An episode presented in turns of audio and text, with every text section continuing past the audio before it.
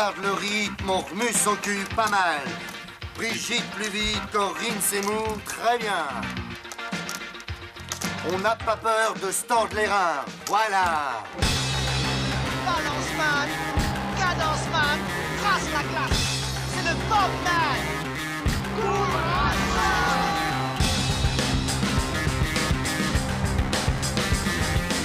Et allez, allez, bouge-toi le cul Allez, va chercher Grouille-toi Là Mais ne courez pas comme des cons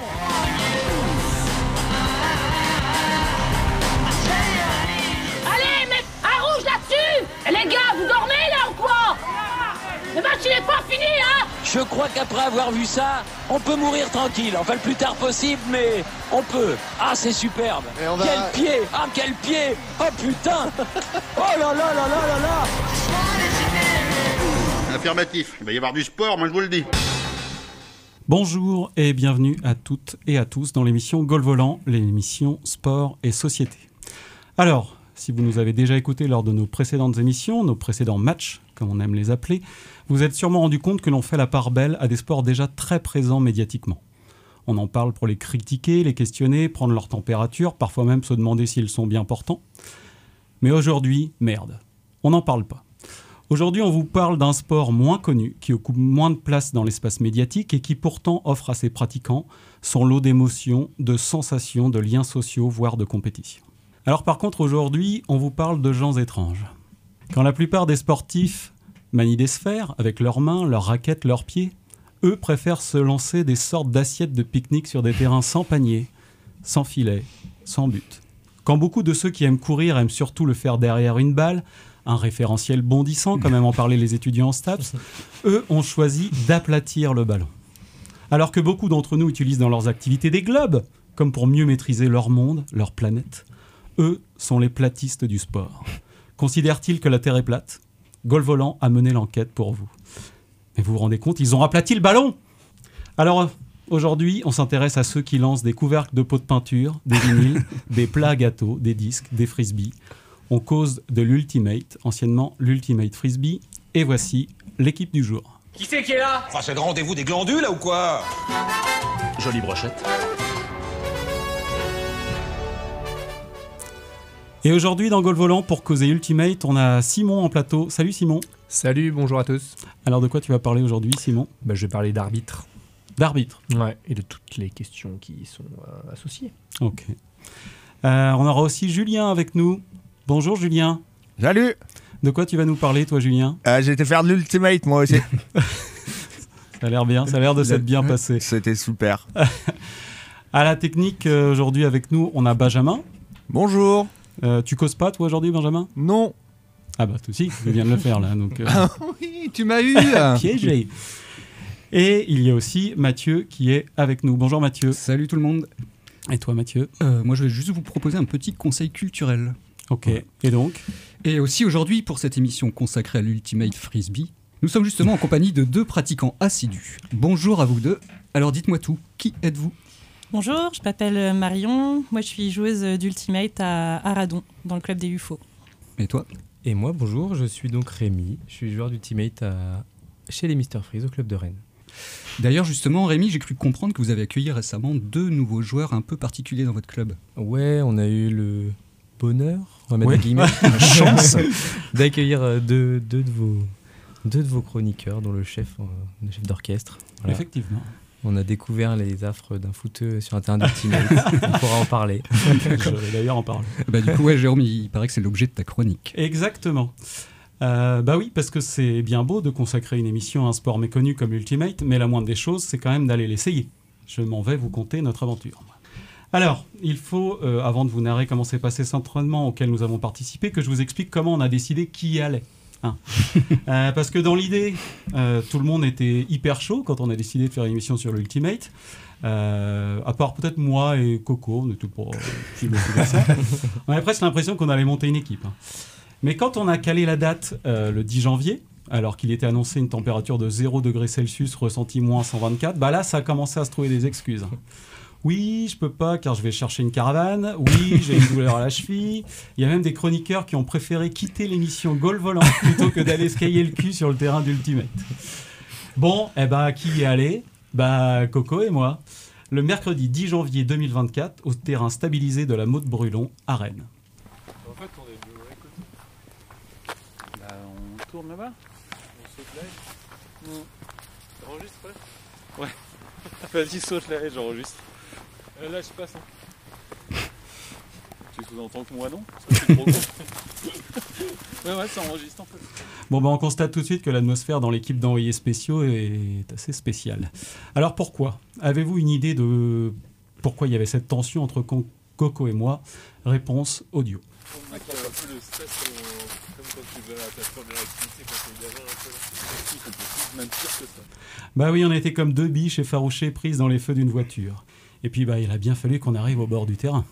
Et là, accueil de feu. Ils sont là Jérôme, un autographe Coco, je peux répondre à tes questions pertinentes et provocatrices à la fois Les gars, on est trop fans, on a écouté tous les golf volants depuis le début. Bon, c'était pas tout à fait ça. C'était plus tranquille, mais c'était très sympa. Et tout de suite, on s'est mis à interroger les gens qui étaient là. Inès Poirier. Inès, et Inès, euh, qu'est-ce que tu fais là par 0 degré? Bah, je vais jouer au frisbee à l'Ultimate. Ok. Ça fait longtemps que tu fais ça? Euh, c'est ma première année. Ok. Et tu aimes ça? Oui. V- Visiblement. Oui. Ouais, ok. Là, t'as pas l'air hyper contente d'être là. Il y a deux connards avec un micro. Et oui, parce qu'on est quand même un peu venu leur pourrir leur entraînement, hein, ces gens-là. Alors oui, on était sur le créneau débutant du club rennais et très vite on a rencontré Tom, l'entraîneur, le spécialiste des débutants, très sympa et très pédagogue. Du coup, vaut mieux mettre des crampons là-dessus Là, euh, t'as réglé les Alors, volumes et euh, tout. Stabiliser, c'est mieux de mettre des crampons quand même, parce Ouais. que sans crampons, tu vas euh, glisser. me péter la gueule. Voilà, c'est Ouais, ça. ça peut être cool s'ils se pètent la gueule aussi. ça, peut, ça peut faire des belles images. Ça peut faire partie du délire. Voilà, malgré l'accueil chaleureux, Coco ne se relaxe pas hein, et continue de passer ses nerfs sur son camarade de reportage. Pourtant, tout se passait bien. Tom nous avait pris sous son aile, les gens nous avaient souri. On était très heureux de les rencontrer, c'est Mr. Freeze. Bah oui, le club rennais d'Ultimate s'appelle les Mr. Freeze. Pourquoi Mister Free, il s'appelle comme ça parce que, alors j'étais pas encore là, mais euh, il jouait à l'époque dans un gymnase qui était glacé et euh, bah, il voulait faire un petit jeu de mots avec frisbee et puis la glace euh, glacée. Quoi. Ah, c'est pas mal, c'est ça, on comprend bien l'esprit. Voilà. euh, Tu jouais où avant? Alors avant, je jouais au Mans, chez les Manchots. Ah, Euh, on est dans le même domaine, on reste sur la banquise. Quoi. Il y a une sorte de spécialité du jeu de mots un peu quand même. le- Un peu, ouais. coiffeurs, ouais, un peu, non ouais. Les salons de coiffure, non Ouais, c'est un peu ça. Alors apparemment, on est tombé sur le repère des spécialistes en calembour, les maîtres du jeu de mots, les pros de la turlupinade, enfin surtout les as du frisbee. Pendant que Coco causait compétition, règlement et mixité avec Tom, j'observais les premiers mouvements des joueurs et joueuses du soir. Bah là, les gens sont en train de lancer des frisbees. D'ailleurs, j'ai l'impression qu'il y a plus de lancers vers l'intérieur que vers l'extérieur, dans ce que je vois. Euh, tu parles des courbes ou Bah, tu parles de- Alors, de- attends, je finis. Euh, ça. En gros, il y a deux lancers principaux. Euh, euh, Il y a le revers et le side. Ouais. Et le coup droit. Donc le revers, c'est le coup le Classique qu'on- que- qu'on voit classique sur les plages, maîtrise quoi. le plus. Ouais, voilà, c'est ça que ceux qui connaissent pas ils font. Ouais. Et il y a le coup droit, donc c'est voilà, on prend le disque. C'est une prise qui paraît pas naturelle au début, Ouais, ouais. mais pour les ceux qui euh, enfin ceux- Vas-y, je- je- ceux qui sont habitués en fait, c'est beaucoup plus naturel. Et là, on n'a pas encore couru, pas encore touché un frisbee. Déjà, je sens que je vais être en galère techniquement. le slide, euh, le coup droit, je sens que ça va être une galère. Donc Tom, ou Tommy pour les intimes, continue ses explications et nous fait la démo. Donc on est sur le côté, coup de plié, poignet cassé, et là tu peux donner, venir donner un coup. Putain, il l'envoie super. Alors, là, c'est pas radiophonique, mais le truc est parti hyper loin.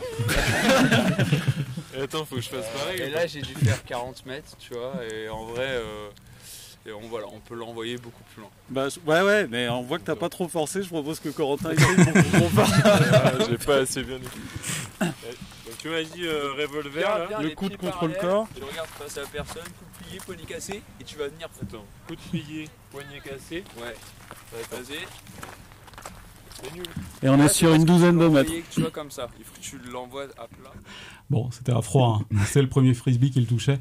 À ce moment-là, on n'est pas encore sûr qu'il va être nul. hein. Vraiment. Allez, échauffement, go Et bah du coup l'échauffement vous allez vous mettre par 2, 3 maximum et ça part sur des gammes parapluies. Ok? Bah oui, hein, directement gamme euh, parapluie, forcément. Évidemment. Non, en vrai, on a pu demander à des gens euh, avec nous de nous expliquer. Et ça devait être chiant pour eux, parce que Tom, c'est son rôle. Mais eux, ils sont venus pour jouer, ils se retrouvent à expliquer aux deux cons. C'est comme si t'étais au resto à tabler, t'attends le serveur, puis il y a le mec de la table d'à côté qui te fait Hé, psst, c'est quoi le marbré de poireau Glace moutarde à l'ancienne.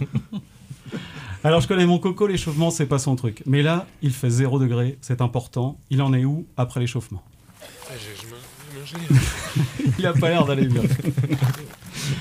Bon, ça va pas faire. Et surtout, je trouve qu'il prend un petit coup de vieux et qu'il sort des phrases qu'un grand-père dirait lors d'un concours de pêche. Comment Il n'y a que des passionnés là. Allez, il a un coup de moins bien, mais c'est- ça va peut-être aller mieux avec euh, la suite. Exo suivant. Bah, ça va être le carré suisse. Normalement, je crois que tout le monde l'a vu quasiment, sauf les, les nouveaux. Bon, bah, on va encore devoir s'appuyer sur nos partenaires.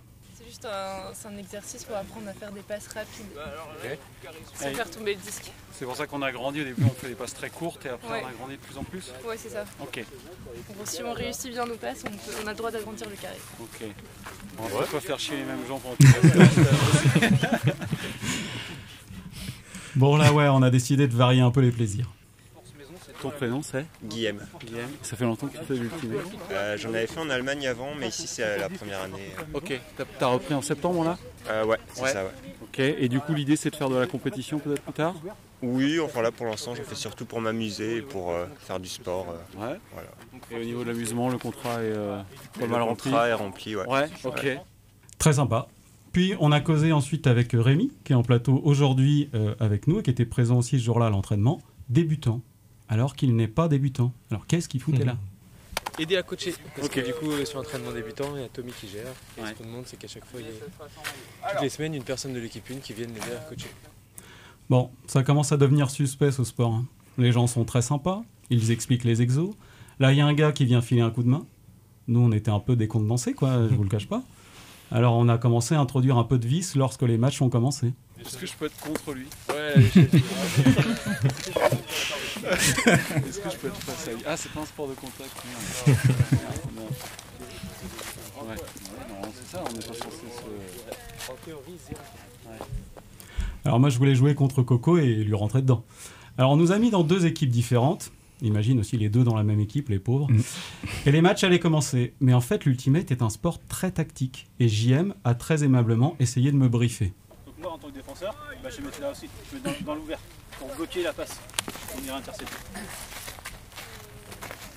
Capcho Comment? Capicho Non, non, moi j'écoute, je. C'est pas grave.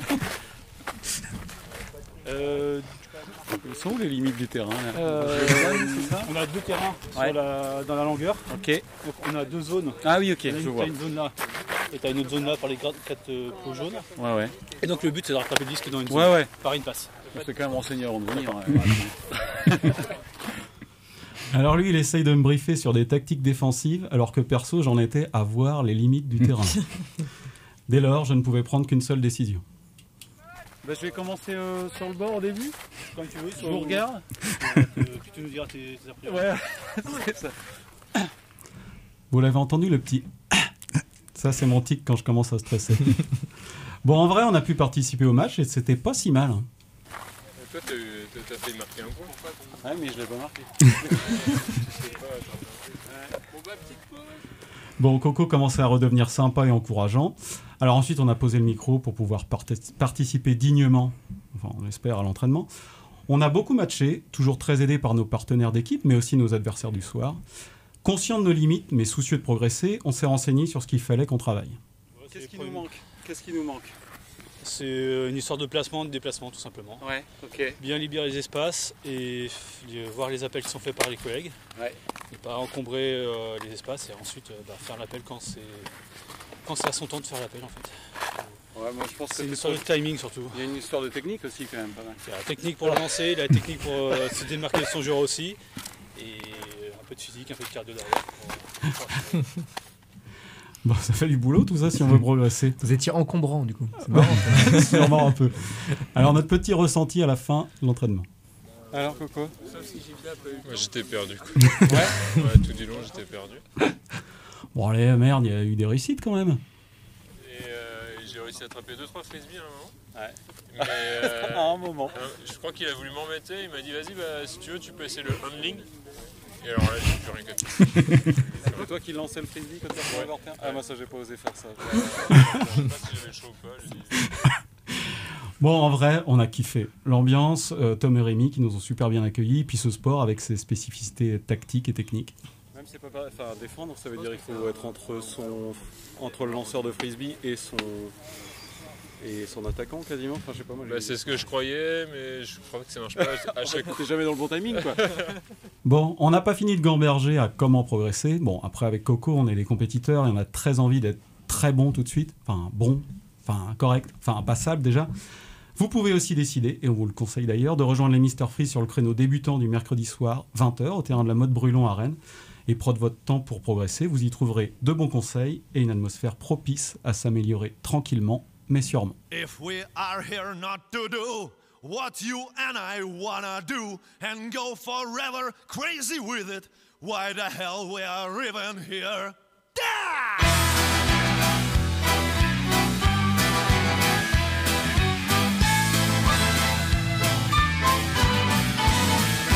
There were never any good old days. They are today, they are tomorrow. It's a stupid thing we say.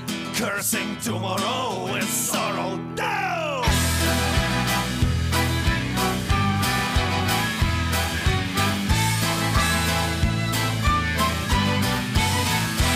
When we stand here in a row, looking like a bunch of heroes, I know that uh, deep inside, nothing more but bunch of zeros. Ah!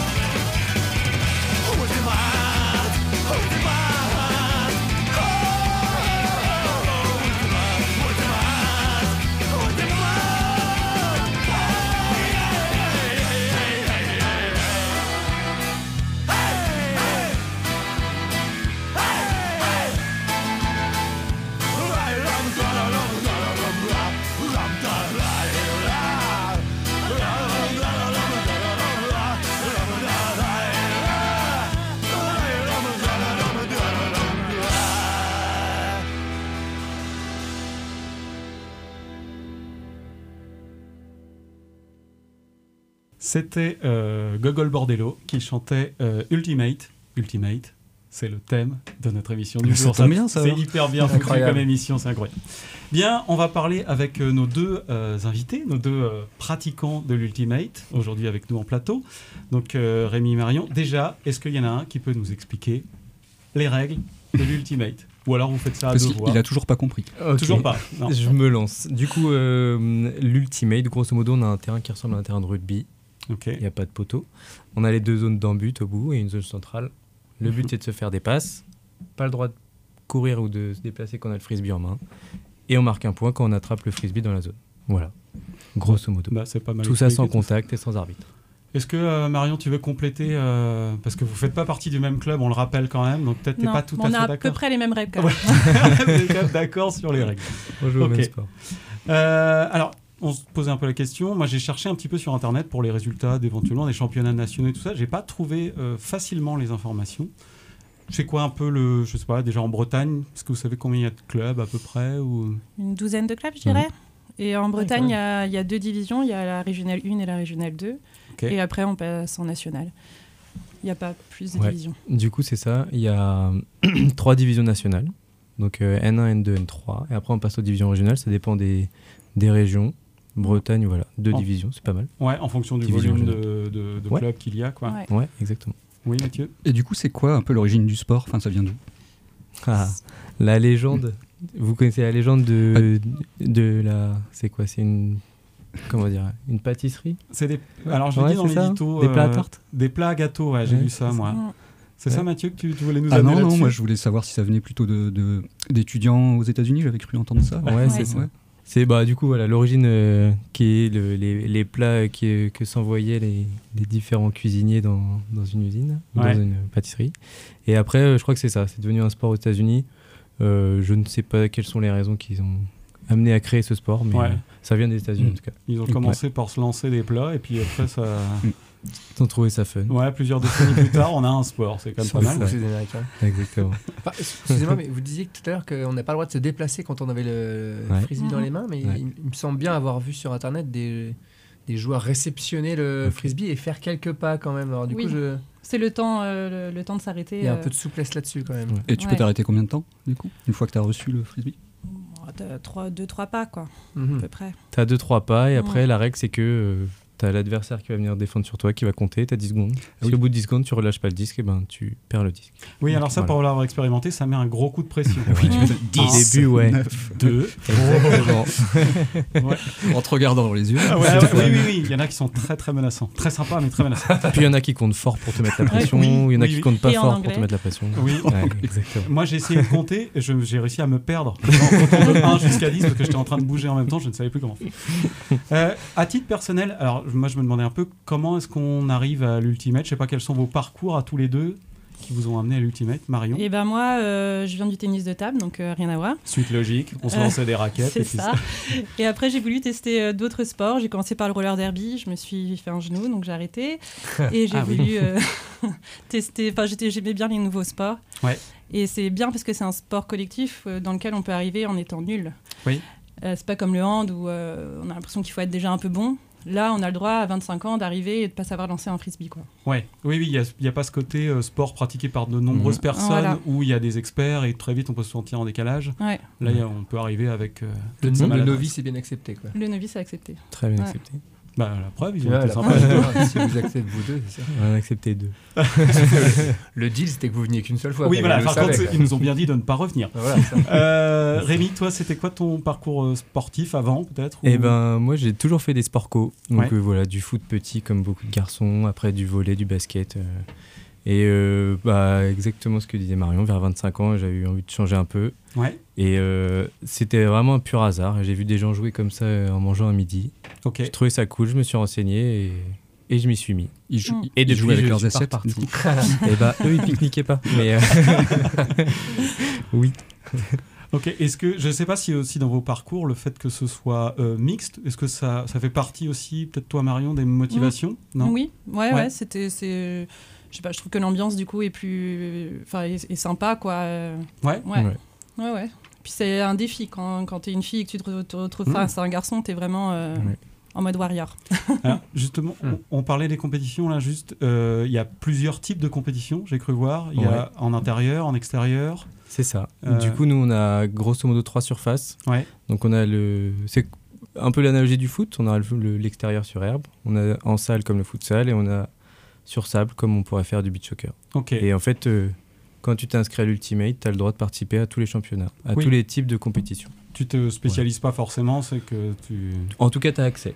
Voilà, c'est la même fédération, c'est la même. euh, voilà. Tu peux, chaque club peut inscrire des équipes euh, sur les championnats qu'il a envie.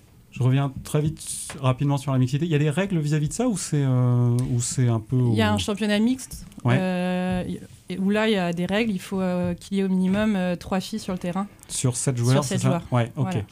C'est- enfin, pour compléter, c'est pas au minimum, c'est exactement 3 filles, 4 garçons ou 3 garçons, 4 filles. Oui. C'est voilà, c'est pas au minimum, c'est juste euh, vraiment mixte. Ouais, en ouais, c'est vraiment Et une on- sorte de ouais. parité qui doit Exactement. forcément être retrouvée.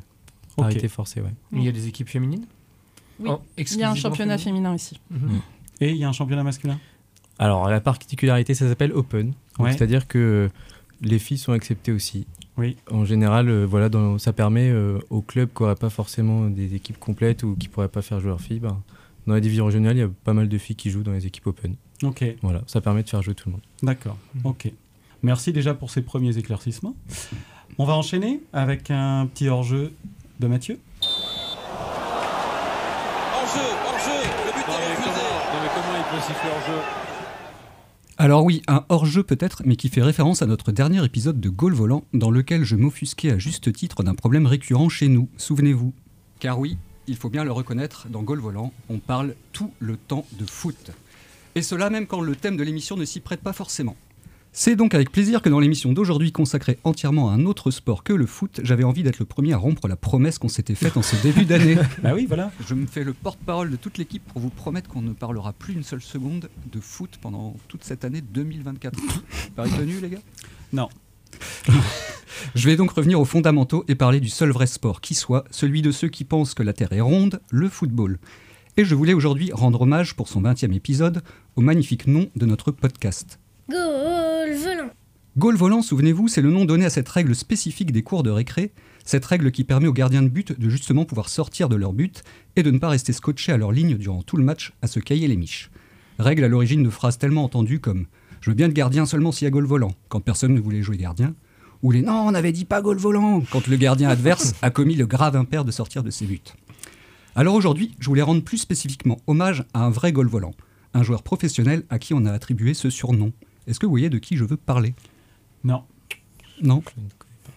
Alors non, c'est pas Manuel Neuer non plus, même si la presse l'a affublé de ce surnom lors de la Coupe du Monde 2014. Neuer, vous le savez, c'est probablement l'un des meilleurs gardiens de but au monde, celui du Bayern Munich de la Mannschaft. Dans un match épique contre l'Algérie, il s'est tout simplement approprié l'expression goal volant. Il a passé tout son match à sortir de sa surface pour devancer les attaquants algériens, et il a ainsi touché 59 ballons, dont 21 en dehors de sa surface, ce qui est totalement rarissime pour un gardien de but. À tel point que le lendemain, Andreas Kopke, l'entraîneur des gardiens de la sélection allemande, a déclaré J'ai rarement vu un meilleur libéraux, peut-être même meilleur que Franz Beckenbauer. Mais donc non, ce n'est pas de Neuer dont je voulais parler aujourd'hui, mais d'un autre vrai goal volant, et un français s'il vous plaît. Non. Alors Jérôme, toi qui es notre encyclopédie vivante du foot, est-ce que le nom de René Vignal te dit quelque chose? Non. Non? Mais non, désolé. René Vignal, pour les plus jeunes d'entre vous, c'est un gardien de but célèbre des années 50. Il signe son premier contrat pro en 44 au TFC à 18 ans, puis rejoint en 47 le Racing Club de France, l'un des meilleurs clubs de l'époque. Et en 49, il remporte avec ce club le seul titre de sa carrière, la Coupe de France. Forcément, il est très remarqué et donc René rejoint l'équipe de France. Et là, magie. Le 27 avril 49, lors de sa deuxième sélection, il arrête de façon totalement improbable un penalty face à l'Écosse, et même si les Bleus perdent le match, René Vignal gagne son surnom qui va le poursuivre toute sa vie, le Français volant.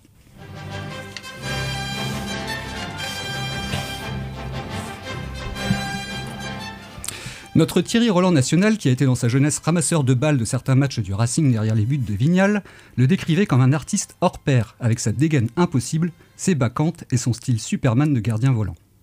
Alors c'est pas sa dégaine, mais bien son talent de haut vol qui lui vaudra 17 sélections en équipe de France, mais surtout de nombreuses blessures. Et cela jusqu'à la blessure de trop. En 1954, au cours d'un match entre le Racing et le Stade français, il se blesse grièvement. Pété? C'est pété Ça me déchire. Hein? Ça pété? Ça fait C'est pété? Fabuleuse scène entre Fabien Barthez et Christophe Dugarry dans les yeux dans les bleus évidemment. Ah c'est terrible la blessure, hein. ça vous plombe une carrière, une blessure. Tu croyais pas si bien dire, Benjamin Ouais, ça peut briser des carrières, une blessure. À seulement 28 ans, Vignal doit arrêter sa carrière pro et surtout renoncer à son rêve de Coupe du Monde qui approche. Et alors, comme c'était souvent d'usage chez les anciens sportifs, René retourne dans sa ville natale et y ouvre un bar. Il essaye quand même de remettre les crampons pour la S Béziers, le club de sa jeunesse, mais rien n'y fait. la magie n'opère plus et Vignal déchausse définitivement ses crampons. Il retourne servir les ballons dans les bars, puis il se met à en consommer beaucoup. Le sport m'avait beaucoup donné, mais aussi il m'a pris beaucoup. C'est-à-dire qu'à l'âge de 27-28 ans, lorsque j'étais au, au sommet de, de ma gloire sportive, il m'est arrivé des pépins familiaux dans la- dans le- avec- lorsque j'ai divorcé. Et puis après, j'ai été blessé, que j'ai été blessé, et, et c'est là que tout est parti. Quoi. Et alors, euh, comme j'avais un peu d'argent, j'ai commencé à fréquenter les bars, et, et ça a été l'escalade. Ça a été l'escalade, puis la descente aux enfers, jusqu'au jour où, Vous écoutez France Inter et il est 19h.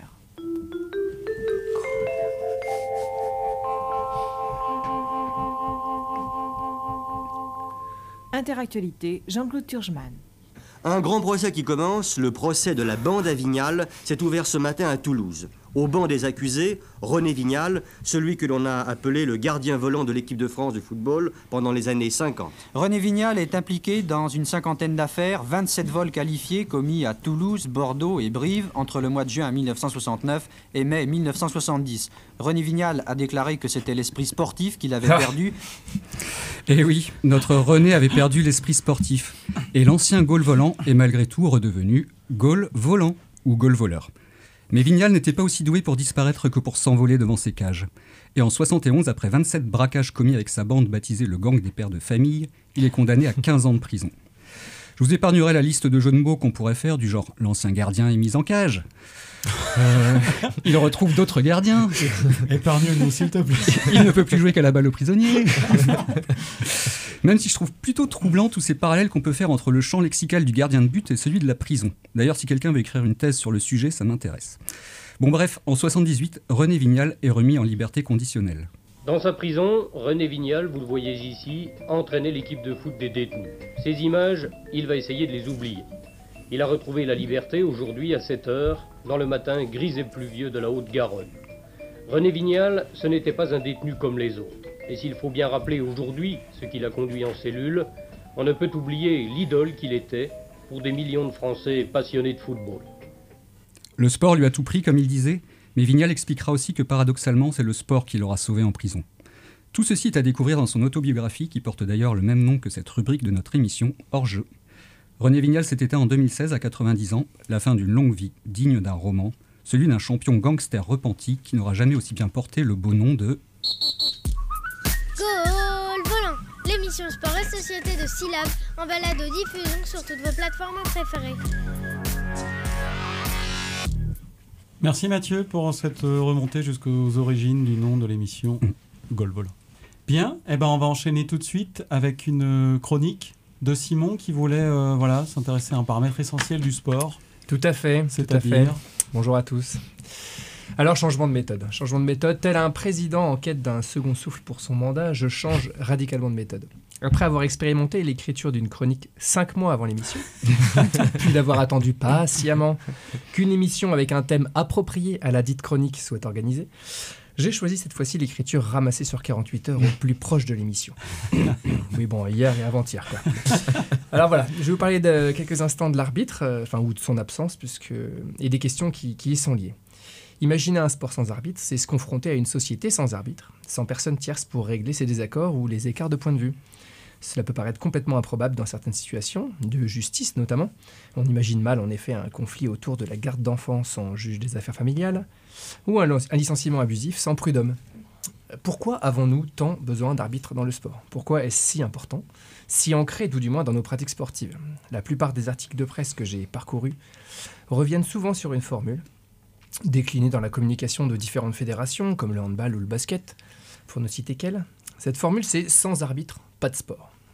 Allons donc. Mon hypothèse de départ était assez euh, primaire. hein.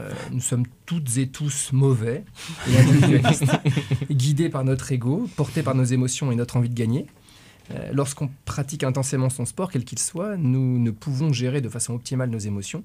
L'envie de performer, l'enjeu de réussite sociale et personnelle, le besoin de valider sa pratique par une certaine domination de l'autre, de l'adversaire, nous amènerait à transgresser les règles et de fait à avoir besoin d'une personne tierce pour nous aider à prendre du recul, pour contenir en quelque sorte, euh, pour nous contenir, et garantir euh, ainsi la pratique du sport en toutes circonstances. En fait, c'est comme en politique. hein. J'ai repris le bon vieux clivage gauche-droite. On serait naturellement tous de droite, mauvais et égoïstes, à agir comme des bêtes dans notre propre intérêt. Et on aurait besoin de s'éduquer, de se conscientiser pour faire ressurgir en nous la bienveillance, l'altruisme et la soif de justice. Hein? D'où Macron. ouais, voilà, c'est ça. Bon, être de gauche, hein, ça s'apprend, ça se construit, ça s'entretient. Mais évidemment, ce n'est pas si simple que ça. Et j'ai compris au travers de mes rapides lectures que l'arbitre était un rôle bien plus varié et sa critique bien plus complexe. Alors déjà, selon le sport pratiqué, l'arbitre intervient ou non sur l'action sportive en elle-même, et ça change déjà tout. Entre les activités mesurées et chronométrées comme l'athlétisme, les épreuves où la part d'interprétation est importante hein, et qui donne parfois un rôle considérable à l'appréciation des juges, comme par exemple le patinage artistique. Et enfin, en- entre ces deux-là, euh, la plupart des sports collectifs sensibles à une certaine forme d'injustice pouvant provenir de dé- décisions arbitrales, la donne n'est évidemment pas la même. Euh, L'arbitre est une tierce personne, neutre, mais soumise à des, attentes extrêmement exigeantes de la part de tous les autres acteurs. Or, l'arbitre décide, fait des choix, et s'il est question de choix, c'est bien qu'il existe différents choix possibles entre lesquels il va devoir trancher.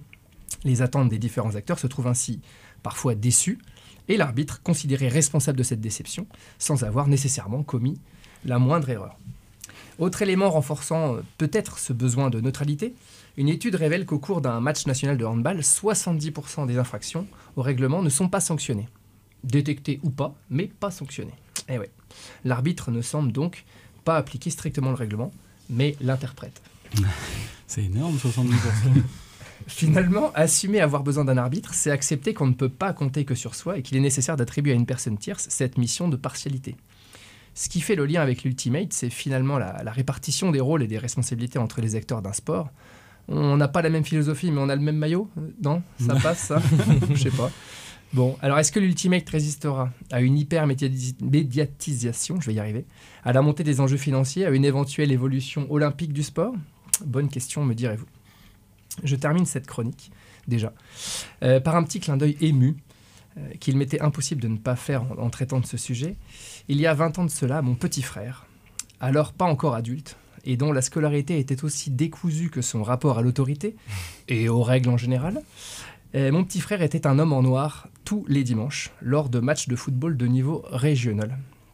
Et sacrément bon, le, frangin. Alors le voir évoluer, sûr de lui, juste comme il faut, et l'entendre sermonner des gamins de 14 ans en mode « c'est la dernière fois hein. Je- ça, avait, je dois dire, je dois reconnaître une certaine saveur. Merci de m'avoir écouté. Merci Simon de- d'avoir réinterrogé euh, tout ça, l'arbitrage. On va d'ailleurs en reparler euh, tout de suite après, parce que dans l'Ultimate, il y a effectivement une petite particularité. On Un va peu, faire, oui, quand même. Ouais, on va faire une petite euh, pause musicale avant d'aborder tout ça. Est-ce que vous aimez la marmelade, Noémie et Marion? Beaucoup. Pourquoi pas Ouais, Bah, c'est important alors qu'on écoute euh, la chanson qui vient, Thierry Larose, euh, qui nous apprend que la vie ce n'est pas que frisbee et marmelade.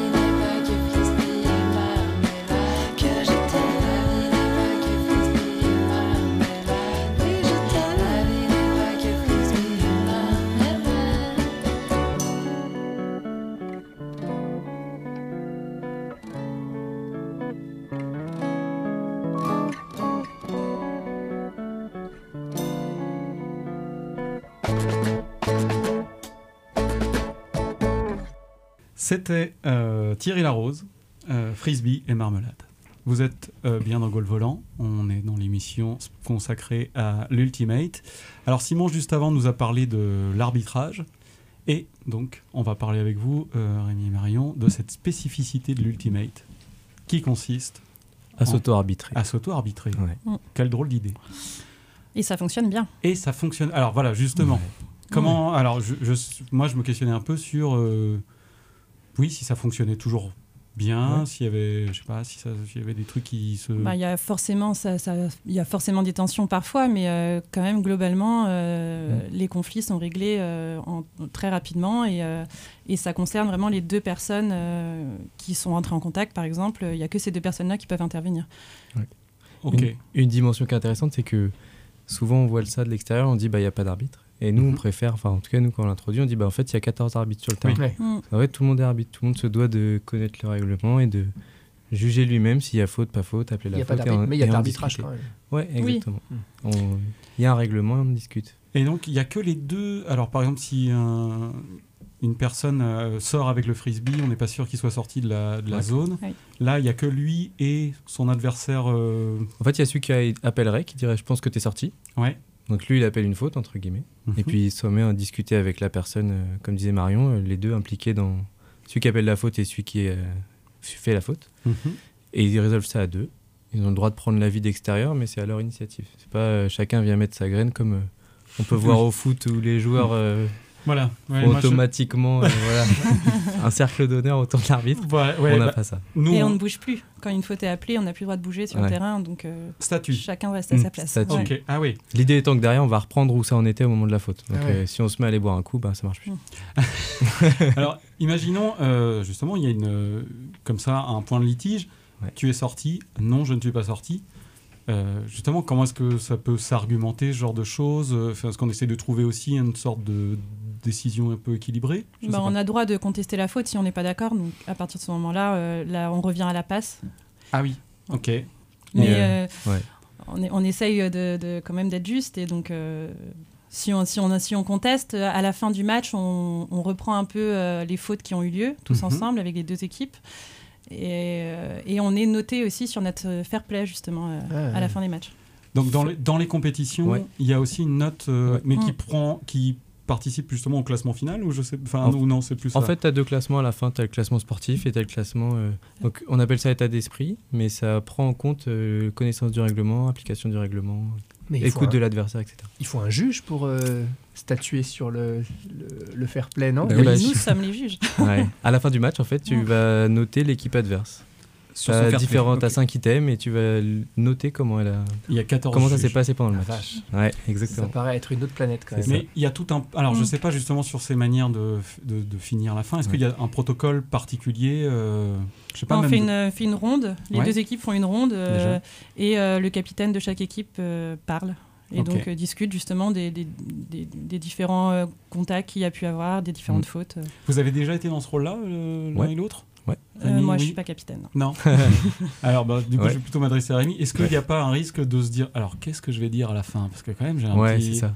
Il, y a un- il peut y avoir un truc euh, de, que ça tourne en truc mielleux, genre bravo, vous avez bien joué, puis on se dit pas trop les choses. Ouais. Oui, et après, euh, ça peut, ça peut arriver. Mhm. C'est avec des personnes qui oseraient pas, mais euh, ça, moi, ça m'est déjà arrivé euh, de dire, bah voilà, il y a vraiment ça qui a pas été pendant le match. Ouais. Faut vraiment faire attention. Il y a eu beaucoup trop de contacts. euh, voilà. Est-ce que ça venait t'empêcher un peu de jouer, de penser à cette fin de. Non, moi Non. personnellement pendant le match, Non. non, ça va. Non. Mm. Ok. Tu vis vraiment ton match et Oui, c'est tenir en général, c'est ceux qui sont plus à l'aise qui vont parler à la fin du match. Donc, euh, Mm, Est-ce que vous avez déjà été concerné par une, euh, une décision qui n'allait pas dans votre sens et qui vous a amené beaucoup de frustration? Ça, Comment on gère ça? Par exemple, on est à, à une minute de la fin du match, on était sur l'action de la Ouais. victoire et puis on, on me fait annuler mon action parce que je suis sorti. Comment on gère ça? Je sais pas, ça doit pas être évident quand même. Il y a, il y a un truc qu'on appelle un peu, ça on appelle ça un peu l'ego call. Donc euh, un call, c'est quand j'appelle une faute. Mhm. Et il y a l'ego call. Genre, euh, je me Mhm. suis fait avoir, euh, ça me saoule, j'en prends un peu pour mon ego. Ben ego call, je dis qu'il y a faute en vrai, peut-être pas faute. Et t'as raison, ça arrive plus souvent en fin de match. Mm. voilà. Après, on, on le sait que il y a plus tendance à ce que ça arrive en fin de match, mais comme, comme expliquait Marion, on revient, euh, on revient à la passe d'avant. On dit, euh, bah, je suis pas d'accord avec toi, on revient à la passe d'avant et puis ça enchaîne. Ça peut Et nous désavantager quand, quand on même. débute, on a beaucoup de mal à appeler les fautes parce Ouais. que euh, on connaît pas bien les règles ou on se rend pas bien compte euh, qu'il y a vraiment faute. Donc on nous dit mais t'aurais dû appeler et Hmm. ça aurait pu changer aussi le point. Oui, on a peur un peu d'appeler au On a départ, peur, ouais, ouais. comparé aux joueurs plus On n'ose pas s'affirmer, euh, de dire ah bah, tu m'as fait faute. C'est Ouais. dur de s'affirmer et de Ouais, ouais. dire à l'autre tu m'as fait faute alors que lui joue depuis 15 ans. Alors, moi j'avais vu un extrait sur les World Games où il y avait un match et il y avait quand même des assistants, euh, je crois, sur le bord. Ouais. En fait, il y a sur les sur les compétitions internationales, ils ont rajouté, ils appellent ça des observeurs. Donc Ouais. c'est pas des arbitres, c'est-à-dire que la décision reste euh, propriété des joueurs, Ouais. mais ils peuvent demander l'avis de l'observeur. Ils peuvent dire euh, on n'est pas d'accord, ils appellent l'observeur, ils disent qu'est-ce que vous avez vu de l'extérieur? Ouais. Et l'observeur donne son avis. En général, on écoute l'observeur. Si on est- dit qu'on n'est pas d'accord, on dit bah on va écouter l'observeur et on se rattache à ce qu'il a, ce qu'il nous dit. Ça ressemble à un Mhm. arbitre. Ça ressemble à un arbitre, ouais. Mais ça Oui. reste à l'initiative des joueurs. Mais t'as raison, c'est vrai. Oui, oui, mais c'est. Ah, C'est pas la même démarche quand même. Non, l'inverse. c'est pas la même Ouais, démarche. c'est ça, c'est. La hiérarchie des normes n'est pas la même. c'est ça. Vachement dans la théorie, là. T'as Ah, t'as- attends, t'as j'ai bossé, toi. J'ai du mal à m'en sortir. Bien, on finira un petit peu de discuter de tout ça un peu plus tard. Euh, on va se faire un petit conseil cul. Le conseil culturel de Gaulle Volant. Le conseil Q culturel.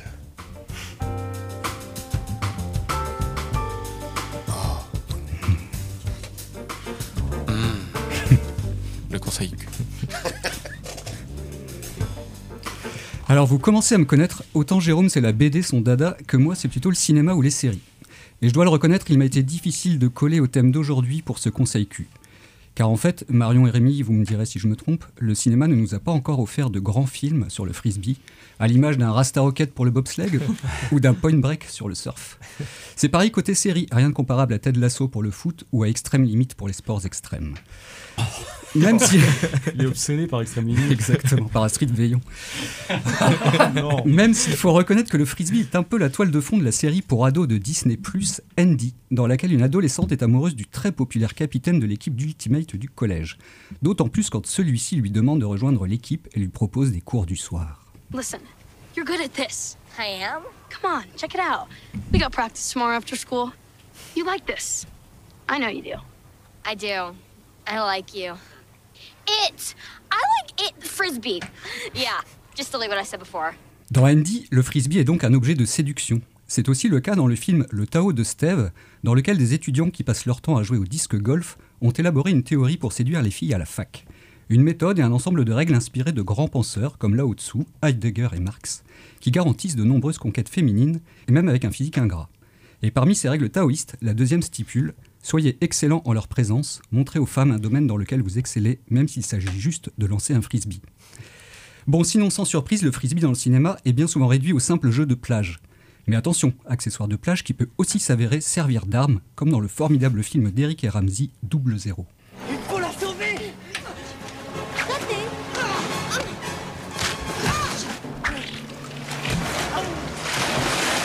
Aïe aïe C'est pas moi Qui va jouer au frisbee avec moi maintenant Le frisbee est aussi l'élément clé d'une scène. cinéphile. C'est pas fini, tu vois. Le frisbee est aussi l'élément clé d'une scène d'anthologie d'un des meilleurs navets que le cinéma américain ait pu pondre, Piège mortel à Hawaï, d'Andy Sidaris, sorti en 87. Dans cette scène, le héros interrompt une partie de frisbee sur la plage entre le méchant et une bimbo en bikini, à qui il demande de partir. À ta place, j'irai faire un tour. Ça va pas? T'as compris? Allez, du balai. Allez, file Donc oui, là il vient littéralement de parler à la nana comme à un chien et de lui lancer le frisbee loin pour qu'elle court après. Mais peut- peut-être qu'il regrette son comportement parce que, en la regardant partir, Hé Colline Tu sais que t'as un beau cul Toi aussi, mon vieux. bon, maintenant que la bimbo relou est partie, la partie de frisbee entre le gentil et le méchant peut commencer. T'as pas l'air très balèze. Ah ouais On va voir si t'attrapes ça Mais le gentil est rusé comme un renard et il remplace discrètement le frisbee par sa copie conforme, mais au contour tranchant comme la lame d'une épée. Hé Allez, lance Ça, c'est pour le meurtre des deux flics.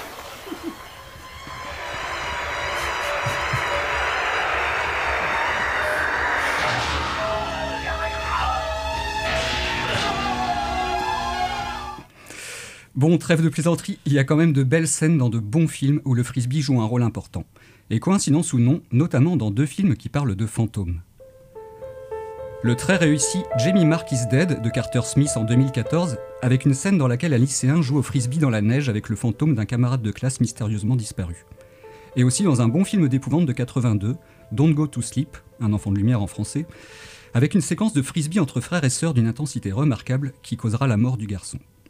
Et puis je vous épargnerai les films qui font référence au frisbee dog, cette tradition de lancer de frisbee à un chien très ancrée aux États-Unis, où il en existe même des compétitions, comme dans le classique de science-fiction de 86, Le vol du navigateur de Randall Kleiser.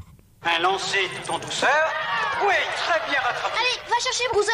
Va chercher. Hop Allez. Saute Bruiser. Oh, quel feignant alors. Je vais t'entraîner, moi, tu vas voir. Et même le célèbre mouton du film d'animation Shaun le mouton joue au frisbee au milieu du troupeau avec le chien de son propriétaire.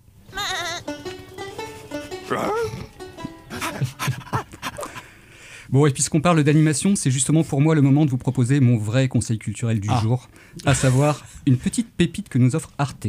Ça s'appelle Athleticus, une série d'animation en 3D très impressionnante de réalisme, fondée sur les mouvements réels des animaux sauvages. Le concept est simple. Dans des épisodes de 2 minutes, on voit des animaux sauvages pratiquer un sport. Chaque épisode de la série est centré sur une discipline choisie parmi tous les sports pratiqués partout dans le monde. Les animaux sauvages réagissent en situation selon leur personnalité et les particularités de leur anatomie. La saison 1 est consacrée à l'athlétisme et au sport co, et je vous conseille vivement l'épisode du 100 mètres avec la girafe qui essaye de s'agenouiller pour prendre le départ, ou encore le match de foot épique entre éléphants et autruches. La saison 2 est centrée sur les sports d'hiver, et la saison 3, la dernière en date, s'intéresse aux sports urbains, et notamment au frisbee, dans un épisode où un kangourou et une autruche tentent de fuir des macareux moines policiers municipaux dans une folle partie de frisbee en ville.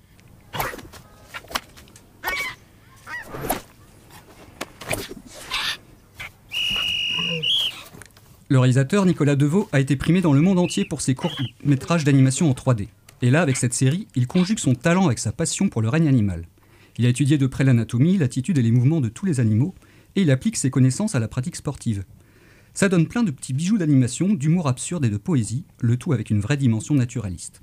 Il y a également un très beau livre du même nom aux éditions Granowski et Arte, avec des arrêts sur image et des croquis préparatoires, accompagnés de textes de Joy Raffin qui accompagnent chaque épisode. Par exemple, à côté de l'hippopotame, la gueule pleine de balles de tennis puisqu'il n'a pas de poche, Joy Raffin écrit ceci.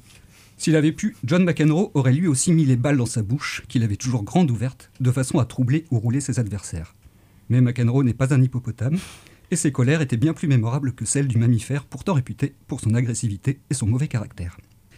Voilà, ça s'appelle donc Athleticus, et tous les épisodes de la série, notamment celui sur le frisbee, sont disponibles en replay sur arte.tv.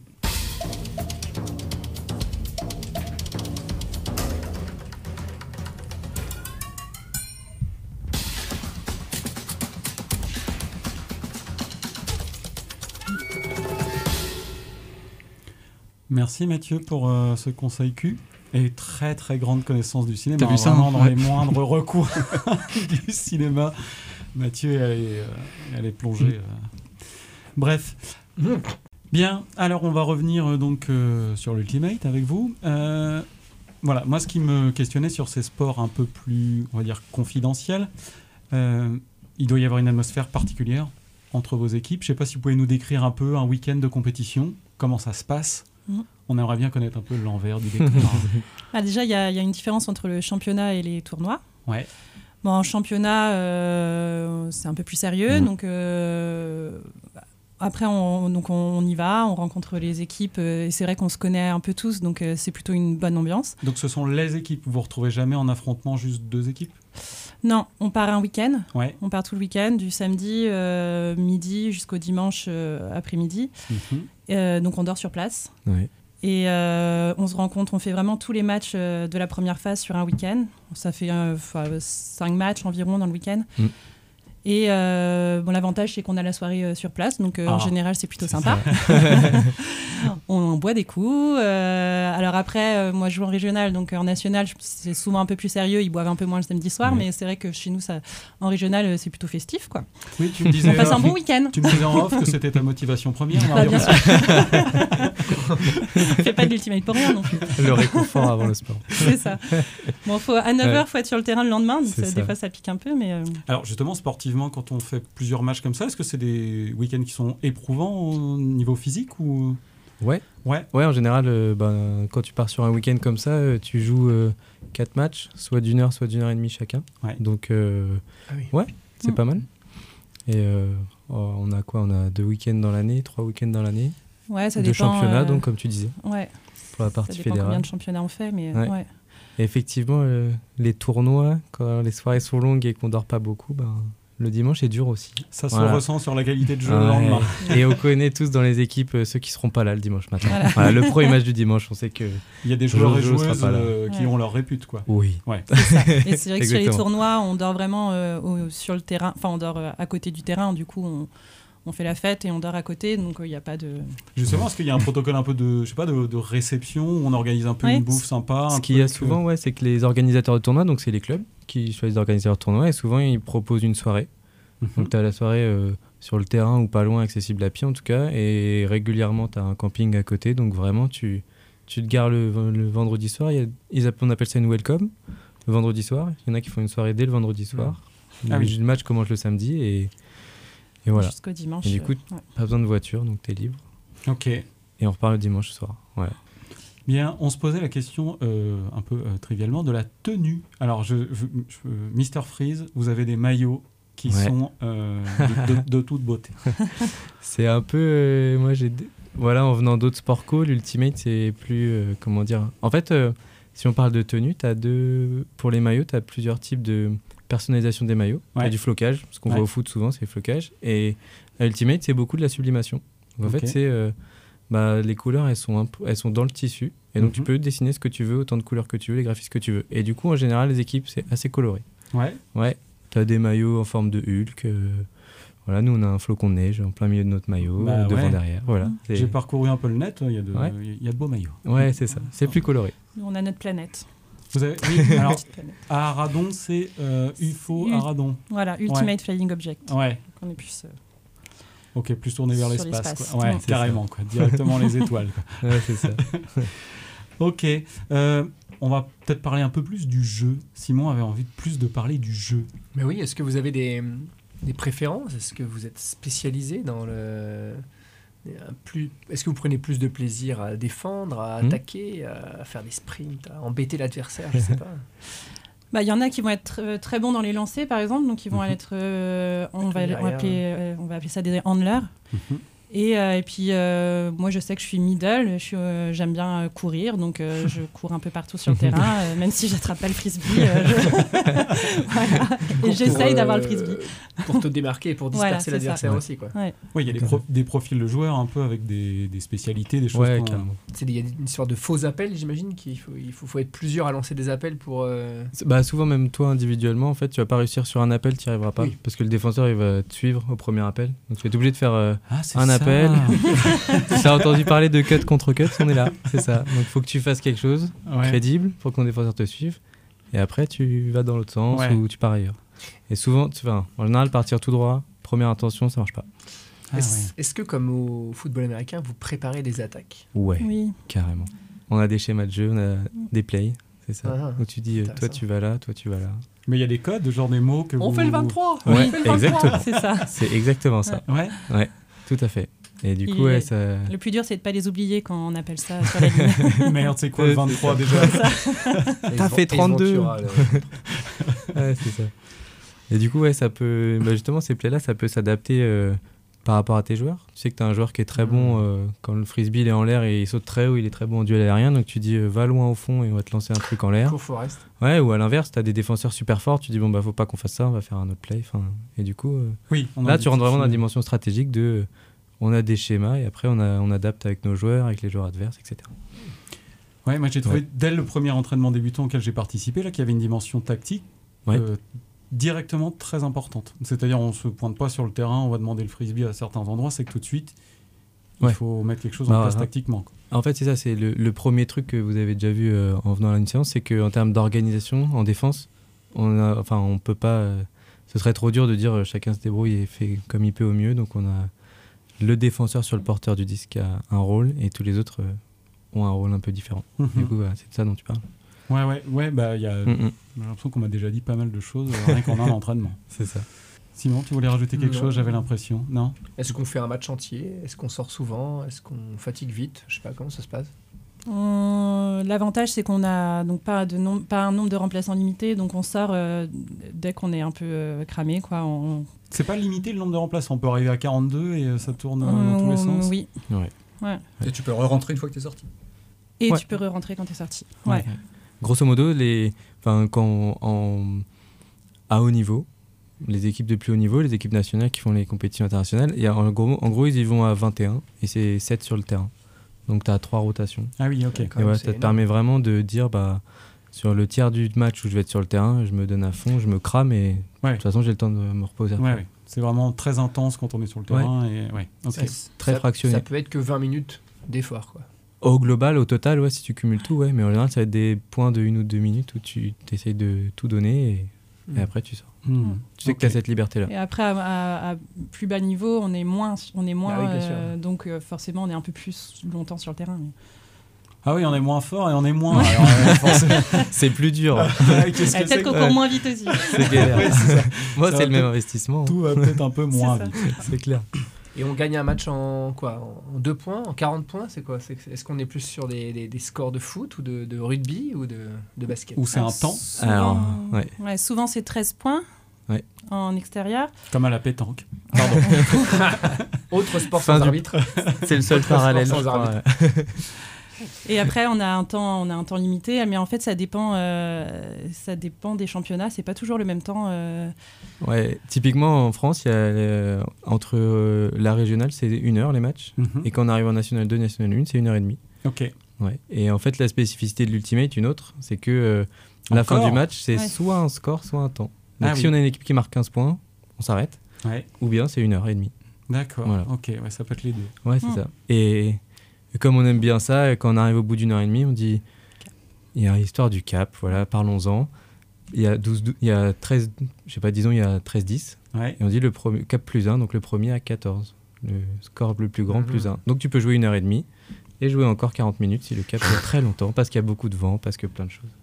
Voilà. Ok, Donc mais ça peut durer indéfiniment. En fait, Oui, oui, exactement. Ça peut être très long. Cap 123, ouais. ok, d'accord. Eh ben, euh, on va stopper là. Merci pour parce que là on a fait un petit tour d'horizon de tout ça. Ça a l'air très très sympa tout ça. Ouais, ça donne envie. Ouais, ouais. Et d'ailleurs, bah, je crois que Julien il a testé l'ultimate pour notre troisième mi-temps.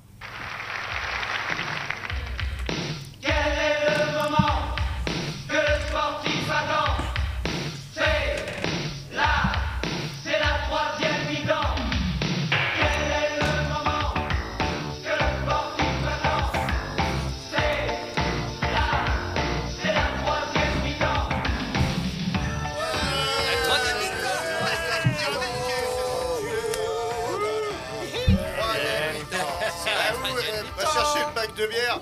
Eh oui, moi aussi, j'ai essayé l'Ultimate. Et je dois dire que je crois qu'il y a eu quand même un petit malentendu. J'ai petit quiproquo, rien du tout. Petit équivoque qui m'a coûté une luxation, deux phalanges, trois dents et une petite commotion cérébrale. Ah oui, on pourra toujours dire que j'avais quand même mieux lire les messages du coach, qu'il y avait même des docs envoyés à lire en avance pour préparer les questions à nos invités, blablabla, quand on sait pas, on demande. Et de me rendre compte que j'ai fait tout ça pour rien. Ça me met légèrement en furax. Si j'avais pas la mâchoire prête à se décrocher, je pense que je gueulerais un bon coup sur l'équipe. J'ai encore la gencive qui. Waouh! Et bonjour, ça va vous? Ouah, oh oui, la radio, putain, les trous.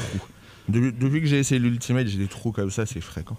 bah, je me suis dit que le plus simple pour cette émission, c'était de se faire une chronique sans trop se prendre la tête, participer à un entraînement, à un match, raconter son expérience. Pas trop compliqué comme job. hein.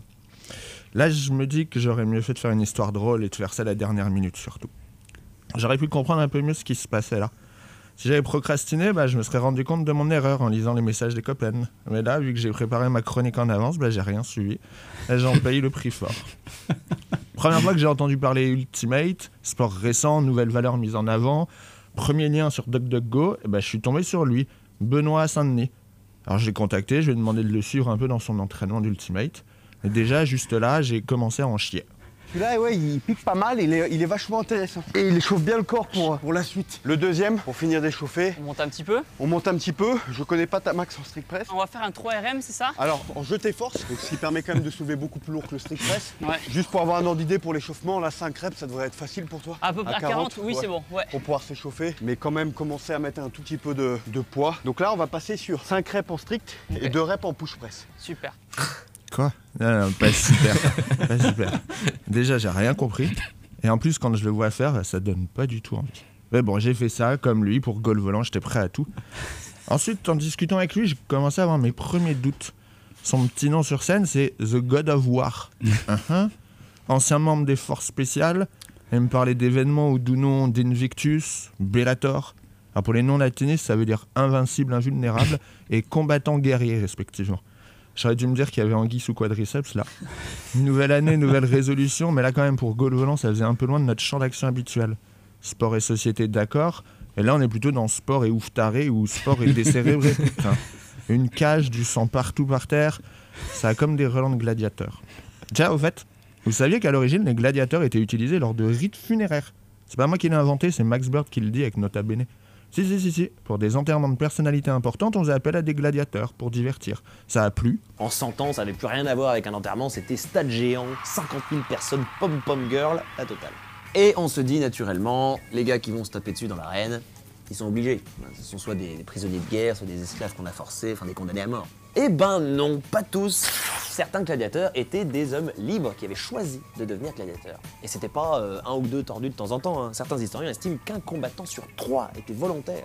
Mais pourquoi Me direz-vous? Ben parce que ça paye très bien, gladiateur. Eh oui, ça paye aussi super bien l'Ultimate. On a affaire à un prize money d'un million de dollars par catégorie lors d'une compétition Bellator. C'est la deuxième plus grande organisation d'arts martial mix. Là, tu vois, c'est explicite ça comme nom. Donc, deuxième orga, le Bellator, derrière l'Ultimate Fighting Championship, l'UFC que choisir? Non, non, sérieux. Alors, bah moi, un million de dollars pour notre assaut, ça aurait été cool quand même si je gagnais. On va pas se cacher, j'ai pas tenu longtemps. Premier round, bon, quand même quoi. Alors oui, chers amis, avant de se lancer dans le travail comme une bête de somme, prenez le temps de bien lire l'énoncé. Attendez surtout le dernier moment pour bosser. Et nous, là, autour de la table, faut qu'on arrête de se la péter. C'était une émission sur le disque volant, le discoplane. Ultimate, mon cul. C'est pas grave de le dire comme ça, disque volant. Je fais du disque volant. Moi, j'ai l'air de quoi maintenant avec ma gueule là? Bah, allez, juste pour le plaisir, on se la réécoute, non? Celui-là, ouais, il pique pas mal, il est, il est vachement intéressant. Et il chauffe bien le corps pour, pour la suite. Le deuxième, pour finir d'échauffer. On monte un petit peu On monte un petit peu. Je connais pas ta max en strict press. On va faire un 3 RM, c'est ça? Alors, en jeté force, donc ce qui permet quand même de soulever beaucoup plus lourd que le strict press. Ouais. Juste pour avoir un ordre d'idée pour l'échauffement, là, 5 reps, ça devrait être facile pour toi. À peu près à 40, oui, c'est bon, ouais. Pour pouvoir s'échauffer, mais quand même commencer à mettre un tout petit peu de, de poids. Donc là, on va passer sur 5 reps en strict et 2 reps en push press. Super. Merci Julien, c'est dommage. te- ouais, T'as trop anticipé quoi. Pour une fois, ouais. Bah Ça ouais. m'apprendra. Bah ouais. Bien, euh, bon, on va conclure cette émission. Est-ce qu'on peut avoir juste euh, des petites infos euh, pratiques, un petit rappel si on veut commencer euh, l'Ultimate dans la région de Rennes Où est-ce qu'on se pointe? Quand? À Rennes, donc euh, à la terrain de la mode Brulon, à 20h, Le- avec des crampons, des chaussures de sport. Ouais, crampon plutôt le mercredi, c'est Le ça? mercredi soir. Ok, session débutant. Et du côté d'Aradon Eh ben, vous pouvez venir le mardi à 19h30 euh, sur le terrain de, de sport d'Aradon. Ok. Il n'y en a pas 10 000. Ouais. vous allez trouver facilement. Voilà. Merci à vous deux d'être venus nous parler de l'Ultimate. Merci beaucoup. Merci à tout le monde ici. On se retrouve très bientôt pour un nouveau numéro de Goal Volant. Garde le rythme, on remue son cul pas mal. Brigitte plus vite, Corinne c'est mou, très bien. On n'a pas peur de se tordre les reins, voilà. Balance man, cadence man, trace la classe. C'est le Bob man.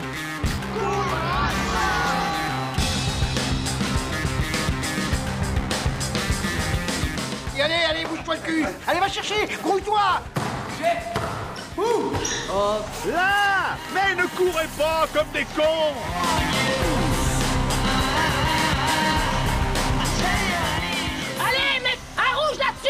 Et Les gars, vous dormez là ou quoi? Le match il est pas fini, hein Je crois qu'après avoir vu ça, on peut mourir tranquille. Enfin, le plus tard possible, mais on peut. Ah, c'est superbe. on va- Quel pied Ah, quel pied Oh putain Oh là là là là là là Affirmatif. Il va y avoir du sport, moi je vous le dis.